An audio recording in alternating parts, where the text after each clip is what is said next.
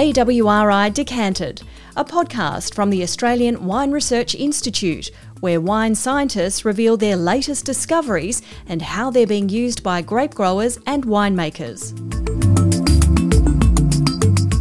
A term often used to describe certain Shirazes is peppery. Some winemakers want it, some try to avoid it. How, though, can either of those outcomes be achieved? It comes down to an elusive and extremely potent compound. And one of the researchers who has literally been applying forensic skills to track it down is AWRI senior scientist Sheridan Barter. And she joins me in the AWRI Decanted studio. Sheridan, thanks for your time. Thanks for having me, Drew. Sheridan, I understand you grew up around grapes, but you ended up literally on a forensic path and now you're back in grapes. I'm a little confused. you're right, you're right. Um, yeah, I grew up in the Barossa, born and bred. So dad always worked in wineries. He still does after 45 vintages now. I did the wine studies course at Nuri High, which I think is quite unique to the Barossa. I don't think there's too many places outside of the Barossa where you can do something like that. And did what most Barossa kids do and worked a couple of vintages in my gap year. So I worked at Penfolds in Nuri and then did another vintage in California at Kendall Jackson. But I really was always fascinated with forensic science. So I went to Flinders to study that and soon realised that it's not as glamorous and exciting as it is on TV. But all the machinery and all the methods that you use in forensic science are actually applicable to a really wide range of fields. So while I was there, we did a, a tour of a few different labs around Adelaide and along that track, we stopped at AWRI and things kind of clicked into place for me there. So it was always top of my list. There was a couple of jobs that came available not long after I finished, and I was lucky enough to get one of those 10 years ago now. So time has flown quickly. So, a forensic science background. Does mm-hmm. that actually help in terms of, you know, the endeavour of tracking down bits and pieces in what you're doing, or am I influenced too much by CSI TV shows? no, you're right. It is very analytical, it's very attention to detail um, and looking for the tiniest things possible. So, you, yeah, you're not wrong there. Sheridan, tracking down the tiniest possible elements has been really crucial in terms of your work with working out the spicy black pepper characteristic that's common in red wines. This is caused by a compound. What's the compound called? It's called rotundone, and it was first identified by AWRI researchers. Um, it was before my time, actually. I'm definitely standing on the shoulders of giants because it was an incredible discovery. It's really potent.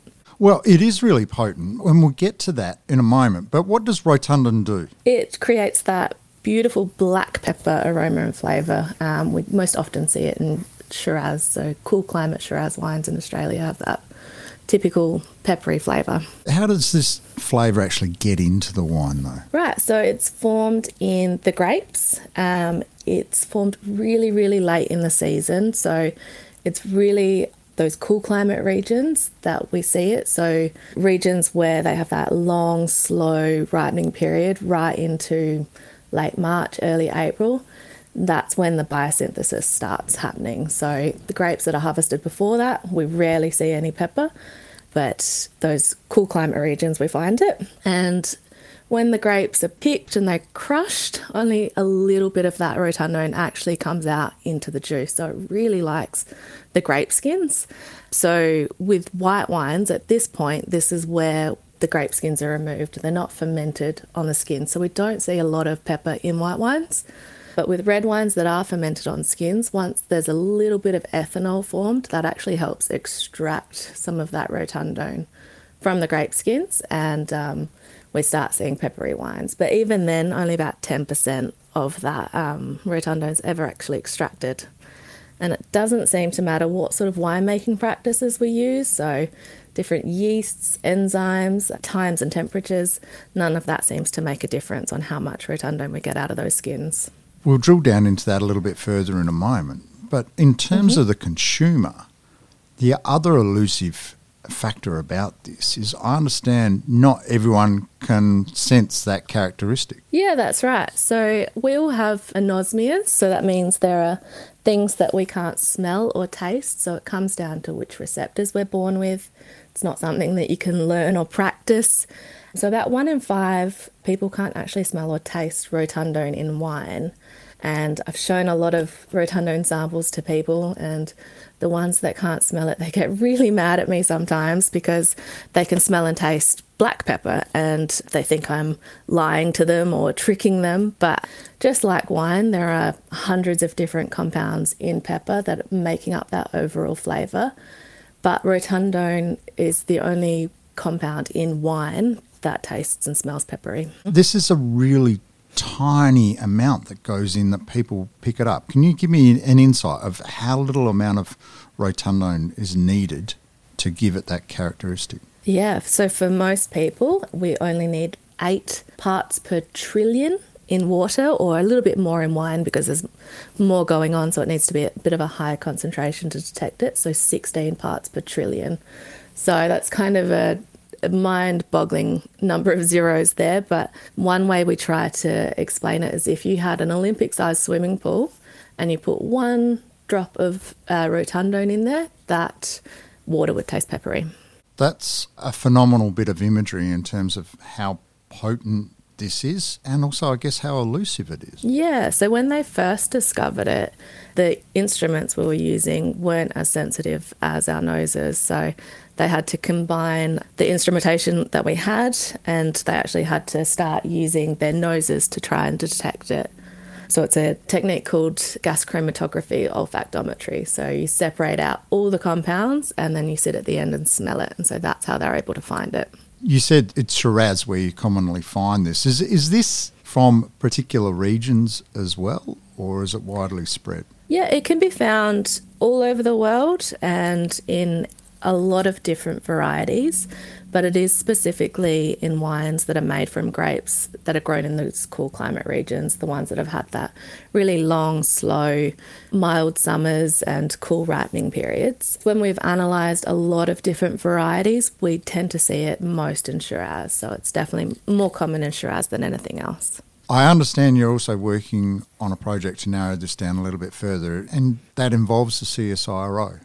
Yeah, it does. So we've been working with the CSIRO for a few years now, focusing mainly on a particular vineyard out in the Grampians, owned by a winery called Mount Langi So they've been a huge supporter of us for many, many years. So what we did out in 2012 was actually we focused on one of their vineyards. It's a big, beautiful Shiraz block. It's a bit over six hectares, and it consistently produces peppery wines from year to year. So with CSIRO, we went out and sampled the grapes from almost 180 different vines across that vineyard and analysed each of them for rotundone and then we're able to produce this beautiful um, like a heat map of those rotundone concentrations. So it showed us the areas that were really high in concentration and the areas that were really low in concentration. So it wasn't random at all. There was actually a really large variation in those rotundone concentrations. So it was about 15 fold different from the lowest to the highest, and it produces beautiful gradient of rotundone across the vineyard. So one end was really high and the other end was really low. And then we repeated that again and again as we do in science. So we did that again in 2013 and 2015. That first year we had really high concentrations. It was a wonderful pepper year. The highest was over a thousand nanograms per kilo.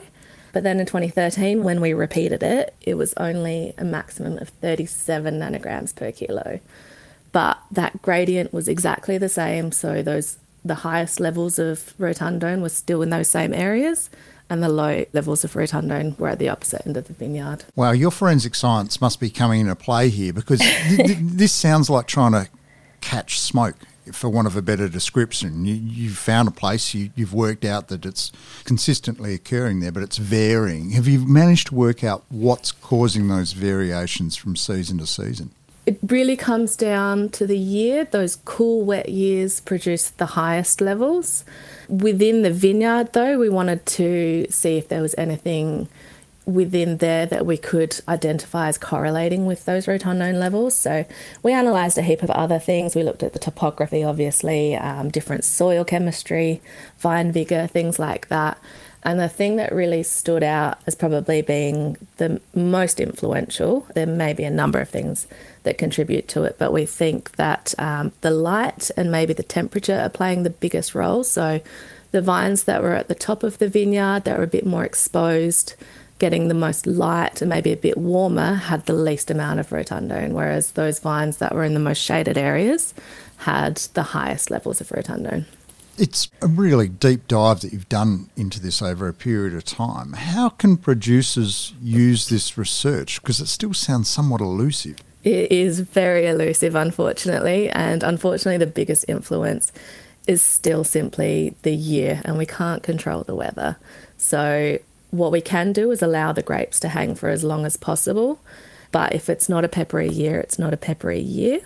And other than that, it's really about planting the vines in the right place to begin with. So, that vineyard that we worked on, the old block vineyard that produced really peppery grapes, we looked at another vineyard just six kilometres away. So, the same region, but it's harvested a few weeks earlier and it never produces any pepper. So, it doesn't exactly depend on the region, but even the position within that region six kilometres and that much difference. Yeah. That's quite phenomenal. And I assume you've played with all sorts of variables. Like you, you mentioned light there. What about reducing canopy across the top of bunches? Does that make any difference Yeah. getting rid of leaves? It seems to, yeah. If you want to reduce the amount of pepper, you could try leaf removal. Um, could certainly potentially help. That would reduce it. I thought that would increase it. No, so the more shaded it is, the more pepper. At the end of the day, though, nothing in the winemaking process is going to affect this. It really comes down to what's happened in the vineyard. Yeah, that's right. So, a few different groups, us and some European researchers, have looked at different winemaking practices. The yeast doesn't seem to play a part, different enzymes, times, temperatures, things like that. Nothing seems to help extract any more rotundone. you still pursuing this line of research, or is it, does it get to a point you go, look, we've worked out X amount of variables, and that's the best we're going to get? So, our research is all funded in blocks, and this particular project for us is coming to a close, but we're always in contact with lots of different researchers around the world. So, there's a lot of people working on it. It's always in our background, peripheral vision, so it's definitely something to keep an eye on. If we can collaborate with people, we certainly jump on that. But for now, the project is coming to a close. So, Sheridan, if people are looking for wines which have these pepper characteristics, what year and what regions should they be looking to for best examples? So this year was actually a perfect vintage for rotundone accumulation. So we had a really mild summer. So I'd be going out into those cool climate regions, to places like the Grampians, Adelaide Hills, Canberra, Orange, places like that, and trying their latest releases. Sheridan, where can people find out more about the research you've done to this point? Yeah, so we've got a um, technical review article out there. There's a fact sheet on the AWRI website, and if anyone wants to access our papers, have a look at those pepper maps that we produced, you can just get in contact with the AWRI library, and they'd be happy to send out copies of those. AWRI Senior Scientist Sheridan Barter, thank you for joining me in the AWRI Decanted studio today. Thank you so much for having me, Drew. The AWRI Decanted podcast is supported by Australia's grape growers and winemakers through their investment agency Wine Australia, with matching funds from the Australian Government.